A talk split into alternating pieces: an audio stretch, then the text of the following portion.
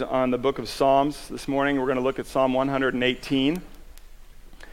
And uh, we're just going to look mostly at the second half. We're going to look at Psalm 118, verses 19 to 29. And if you have a Bible, you can go ahead and turn your Bible to uh, Psalm 118. If you don't, it's printed in your order of worship, and you can follow along there. Um, if you don't have a Bible and you would like one and you need one, there are Bibles in the foyer, and you're welcome to take one and keep it. I encourage you to read it. Um, but we're going to look at Psalm 118 this morning, um, which includes words shouted by the people in Jerusalem as Jesus entered on Palm Sunday, on the first Palm Sunday, and the people were waving the palms and they were crying out, Hosanna, or in other words, save us. Blessed is he who comes in the name of the Lord. And, and it's, it's so interesting how there's this huge crowd of people who are crying out, Save us. Blessed is he who comes in the name of the Lord. They're, they're crying out praise to Jesus as he enters, the, enters Jerusalem. And then just a few days later, I don't know if any of these people are part of the same crowd, but there's another crowd that's crying out, Crucify. And uh, maybe these people are some, some of those people. Maybe they're not, but at the very least, they're silent as that other crowd cries, Crucify him. Um, and it makes me wonder how much, as much as those people were quoting these lines from Psalm 18, how much did they really understand what they were saying? How much do we understand what it's saying? Sometimes we think we know, but we don't necessarily know. Um, so listen to God's word as I read from Psalm 118, verses 19 to the end, uh, to verse 29. Open to me the gates of righteousness that I may enter through them and give thanks to the Lord. This is the gate of the Lord. The righteous shall enter through it. I thank you that you have answered me and have become my salvation. The stone that the builders rejected has become the cornerstone. This is the Lord's doing. It is marvelous in our eyes. This is the day that the Lord has made. Let us rejoice and be glad in it. Save us, we pray, O Lord. O Lord, we pray, give us success. Blessed is he who comes in the name of the Lord. We bless you from the house of the Lord. The Lord is God, and he has made his light to shine upon us. Bind the festal sacrifice with cords up to the horns of the altar. You are my God, and I will give thanks to you. You are my God, and I will extol you. Oh, give thanks to the Lord, for he is good, for his steadfast love endures forever. Let's pray. Father, we pray that you would open our eyes by your Spirit, that you would help us to behold the glory of Jesus as we look at these verses that were written so many years before he even came. And Father, we pray that you would speak to our hearts, that you would even change us change us, whether it's slight change or radical change. We ask for change this morning as we look at your word. And, and we pray all these things in Jesus' name. Amen. Well, I, I, think most of us, whether you are a Beatles fan or not, you, are probably familiar with the song Lucy in the Sky with Diamonds. Is everybody at least somewhat familiar with that song, Lucy in the Sky with Diamonds? Do you guys know what that song is about? LSD. LSD. Okay. That's what I thought growing up. You know, I thought it was a song about drugs. That's what all my friends told me growing up. You know, Lucy L in the sky, S with diamonds, D. It's obvious. It's about somebody doing drugs. Um, interestingly, I just found out recently um, that uh, the, um, the author of the song, John Lennon, adamantly said it was not about drugs. And actually, the, the whole reason he wrote the song was because one day his son Julian brought home a painting that he did in school and the painting was of a girl in the sky surrounded by stars. And, and, and John Lennon said, asked his son, you know, what is this picture of? And he's like, well, that's my classmate Lucy in the sky with diamonds. And, uh, and that's, what, that's why he wrote the song. That's what the song is about.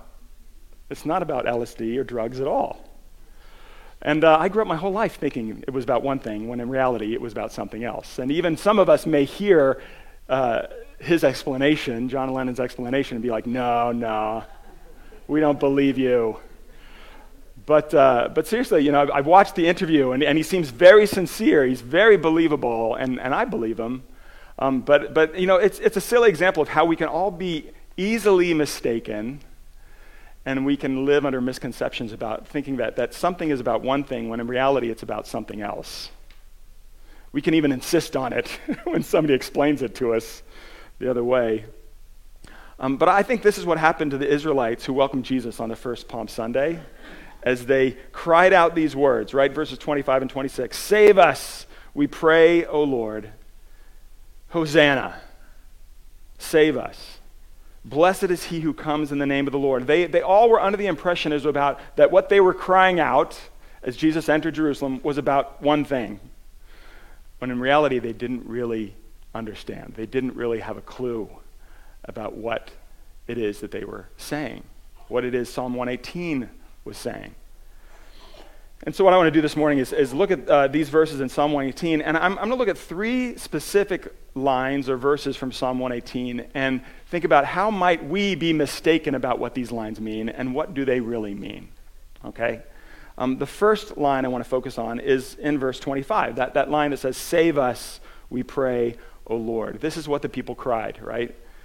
Hosanna, save us. Blessed is he who comes in the name of the Lord. They were excited about the entrance of Jesus into Jerusalem because what they thought is they thought that Jesus had come to rescue them, to save them from the oppression of the Romans. They thought that Jesus was going to come and be this great political leader who is going to lead them in a revolution, lead them in a rebellion against the Romans. He was going to fix everything that was wrong about their lives the oppression that they experienced, the lack of freedom that they experienced. They thought that, that the discomfort that they experienced because of the government, and they thought that Jesus was going to deliver them, was going to get rid of everything that made life uncomfortable, all the obstacles that got in the way. And, and that's why they said, Blessed is he who comes in the name of the Lord. He's come to fix our lives. He's come to fix everything that is wrong with our lives out there. That's what they were believing. That's why they were so excited. And yet, that's not why Jesus came. He didn't come to deliver, to deliver them from the Romans. He didn't come to, to save them from the oppression of the Romans. What he came to save them from, and what he came to save us from, is what's in here. He came to save us from hearts that are wrapped up in our own lives, that are centered on ourselves, lives that, that think that we know what is best for ourselves, lives that are, are, are running from what God thinks is best from us. That's what He saved us from. That's what He's come to save us from. He's come to save us from, from lives that are estranged from God because we insist on living them apart from Him. We insist on living them selfishly for our own glory, for our own needs, for our own desires and our own wants. That's why Jesus came to save us. That's what it means to be saved. And I think it can be easy for us to, to, what the people wanted was for God to rescue them from all that was wrong out there instead of what's wrong in here. And I think it, it can be easy for us to, to long for God to do the same things for us to think that, that you know, to, to, want God to save me from everything that is wrong out there, to, for, for God to fix everything that is wrong with my life out there, rather than to fix what I need fixed in here. The fact that I'm turned away from Him, the fact that I've broken my relationship with Him. Uh, if you want to drill down a little bit further, in verse 25 it says, Save us, we pray, O Lord. O Lord, we pray, give us success. In other words, I, the, another translation might be give us prosperity, make us prosper. But, but he says, we pray, give us success. I think we tend to think that being saved has to do with being successful. And, and how would you define success? That's what I'd like to ask. How do you define success? For those of us who have children or maybe grandchildren, what we think of as success is, is probably reflected in what we want for them. You know, what do we want for our kids? I would say a lot of us want our kids to excel. We want them to stand out. We want them to win. We want them to be happy no matter the cost, which often means they get whatever they want. You know, that's what success is. We want our kids to develop skills where they can grow up and have jobs where they can live a comfortable life, where they can make enough money, that they can live comfortably. They can, you know, be, they're able to buy whatever they want and not struggle, right? That's what we think success is about. And I think that is what we think salvation is a life without struggle, a life with a lot of money, maybe, a life with few problems.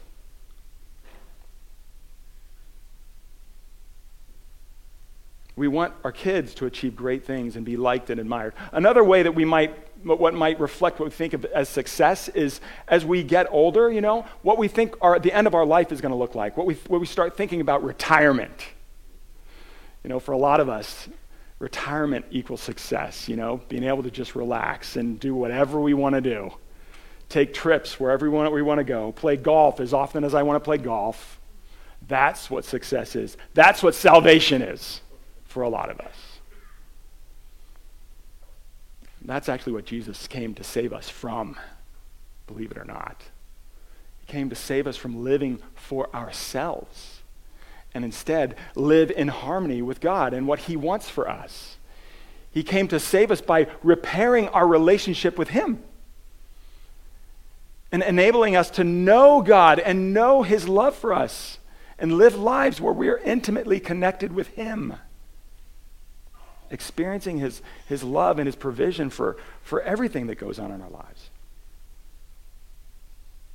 That is what salvation is meant to be. He, God wants us to cry out, Save us!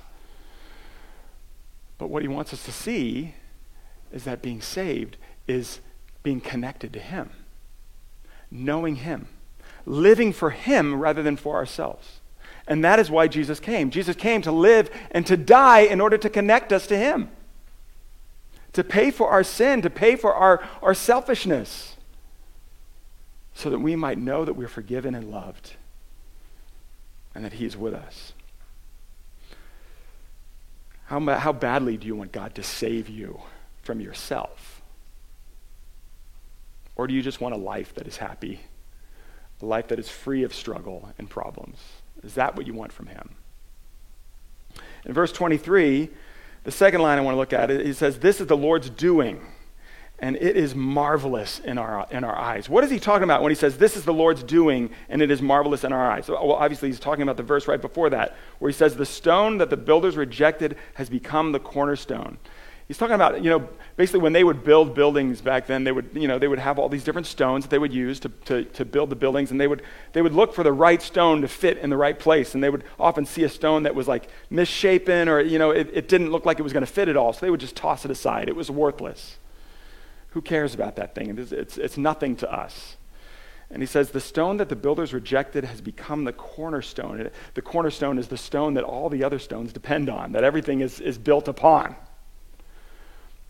And so, what he's saying is, is that this, this stone that is rejected, that is thought of as worthless, has actually become the stone of honor, the stone that is precious, the stone that is, the stone that is special. And, and the Israelites who were originally reading this, when they read the stone that the builders rejected has become the cornerstone, what they would have been thinking of is they would have been thinking of themselves.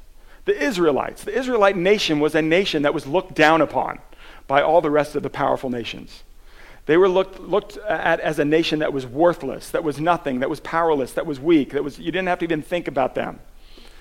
And yet, this was a, a, a verse of, of incredible hope in the, in the sense that God had chosen Israel, this small little country that was worthless to, every, to everyone else. He had chosen this country to be his prized possession, the one that he was going to work through to bless the world.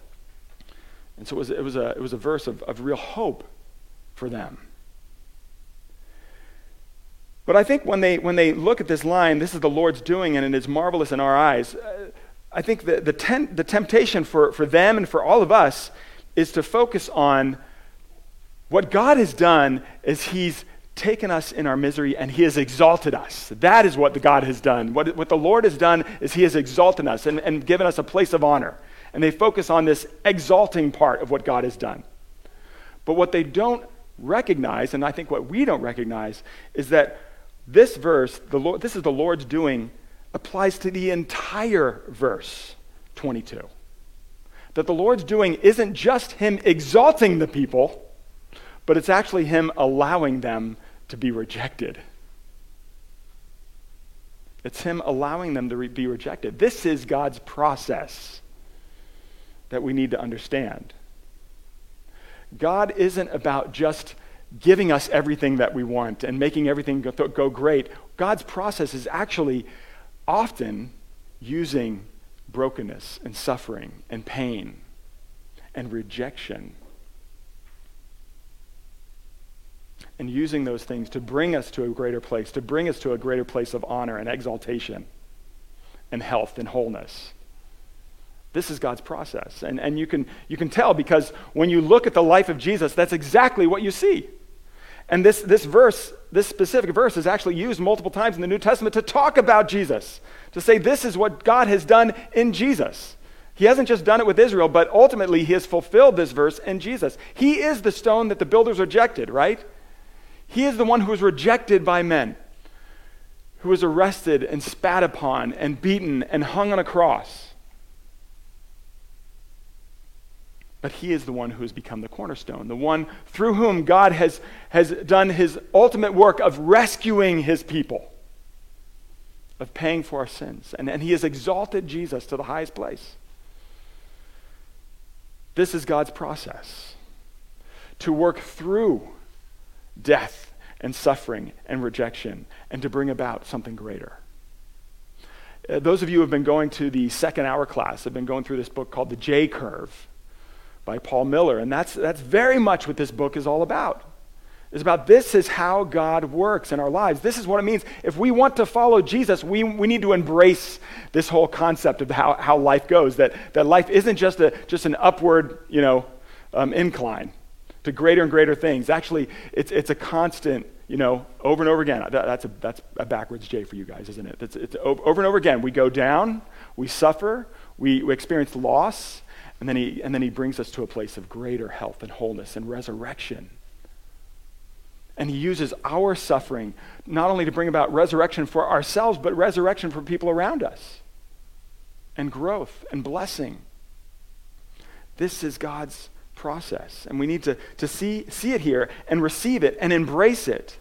That God's marvelous work in our lives isn't just the victories, but it's also the defeats. It's also the defeats. It's not just the moments when we win and God provides and we get the job or, or we're healed or we get the relationship or we get the child or we get the promotion. God's marvelous work also includes the suffering, it includes the rejection. It includes losing someone that you love. It includes losing a job. It includes the car accident. It includes the health setback. It includes criticism. It includes loneliness. This is all part about how God works.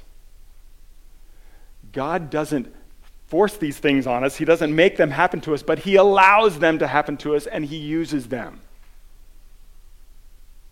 to bring us to a greater place of healing and wholeness and joy. And so we need to learn to embrace these things.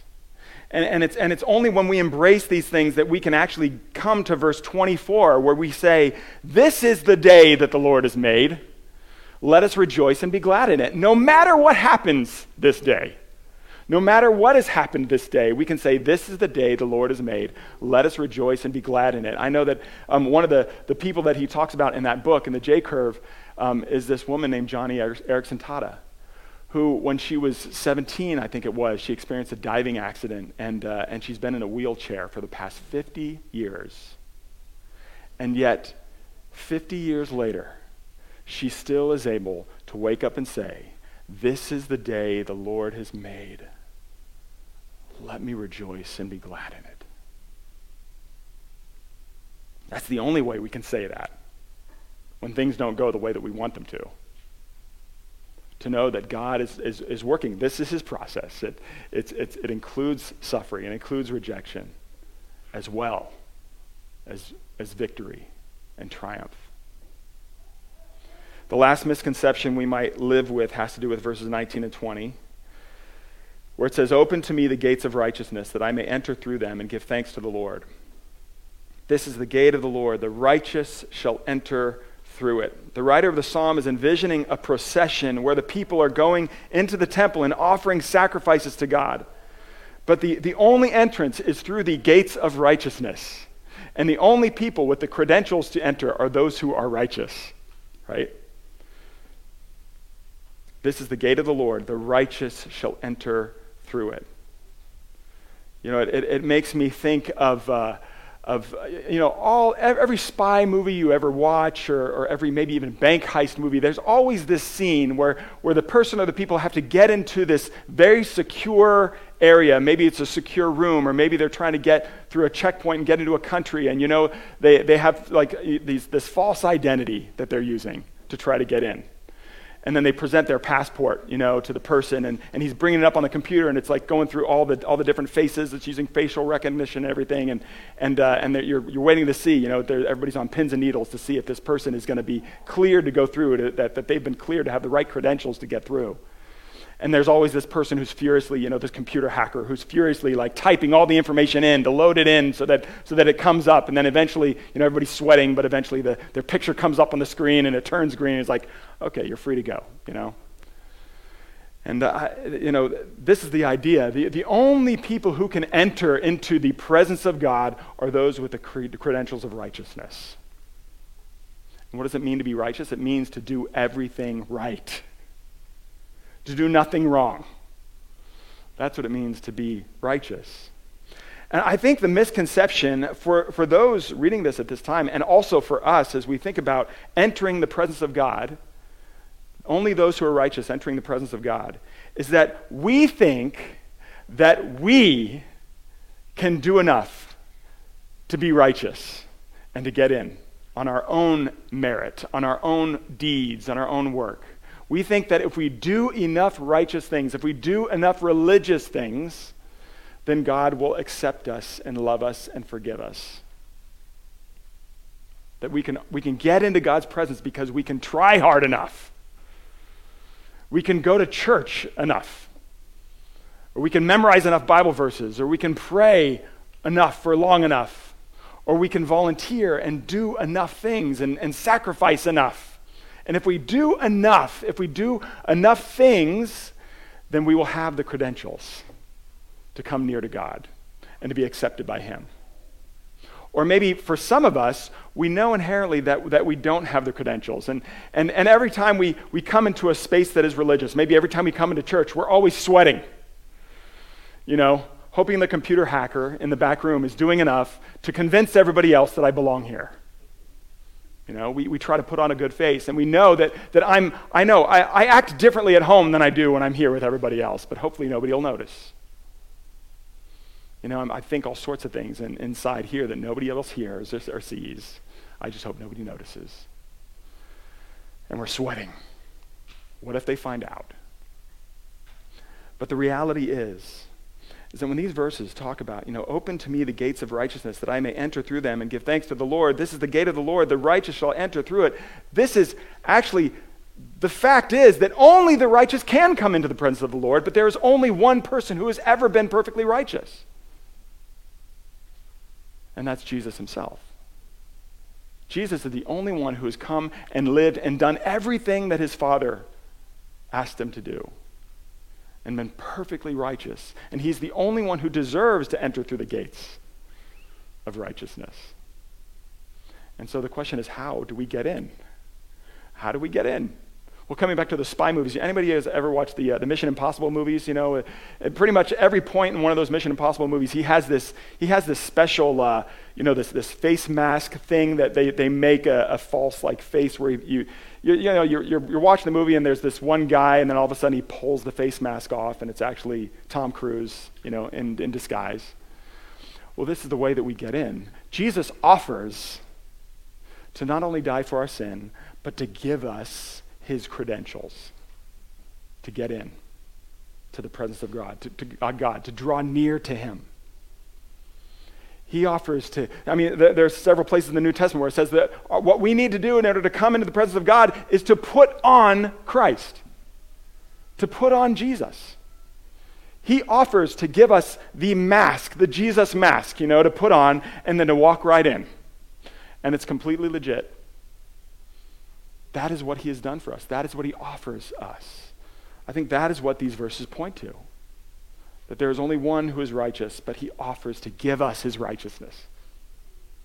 so that we can live in God's presence and know that when God looks at us, He's going to treat us just like He treats Jesus. That's how much He loves you if you've received the work of Jesus for you. And so He invites us to draw close to Him, not based on what we do. This is going to be a constant struggle for us because we constantly have this drive in us to think that it's, it's because of what I do that God's going to love me more. But I need to just rest in what Jesus has done and who he is. And that's it.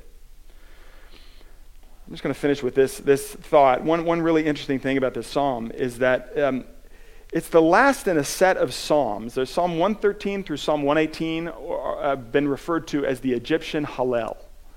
And it's a group of psalms that are associated with Passover. They, they were often used to celebrate Passover by the Jewish people. And this is the last in that group of psalms used to celebrate Passover. They would sing these psalms at Passover. And, and it's interesting, you know, when Jesus came into Jerusalem on that first Palm Sunday, what, what he came to do is he came to celebrate Passover with his disciples. And, and on that Thursday, what did he do? He celebrated Passover, and that's when he instituted the Lord's Supper. And it's at that, it's at that Passover celebration that Jesus said, This is my body broken for you. This is my blood poured out for you. And then in the Gospels, it talks about how after he does that, after they celebrate the Passover, they then sing a hymn, and then they go out to the Garden of Gethsemane. And so the likelihood is that this being the last of the set of Psalms to celebrate Passover, this is the last song that they sang together, Jesus and his disciples, before they went to Gethsemane, before he was arrested, before he was betrayed, before he was beaten and hung on a cross. These are the words that were on Jesus' lips. And it just blows me away. Can you imagine? Can you imagine what Jesus must have been thinking as he sang these words? As he sang, the stone that the builders rejected has become the cornerstone, as he anticipated being rejected himself as he sang, This is the day the Lord has made.